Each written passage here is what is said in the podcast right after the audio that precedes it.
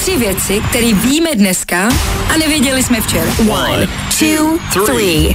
V Karviné se odehrála velká bitva. Film v Karviné. Byla to už v neděli, ale včera se o tom hodně mluvilo a psalo. Za kaufláčem se tam potkalo 40 lidí a zmydlili se jenom prej kvůli telefonu. Karvinský Fight Club má jenom jedno pravidlo, zmlaďte si jak chcete, pak se ale prosím vás vraťte do kaufláče na kasu. Jo, na trojku, trojka vlna, díky. Ale upřímně, já vlastně nevím, budem ty Andrejovo dotace teda vracet, nebo teda ne? Já ať vím, mám si to odepsat z daní, nebo jak to uděláme? Spousty otázek, málo odpovědí.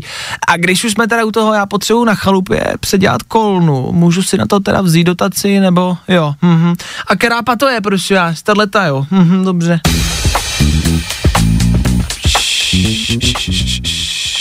Tohle je zpráva, musíme opatrně. Vypadá to na uvolnění opatření. 3. května, 3. by se mohli otevřít kadeřnictví, ale pš, ať to nevyplašíte.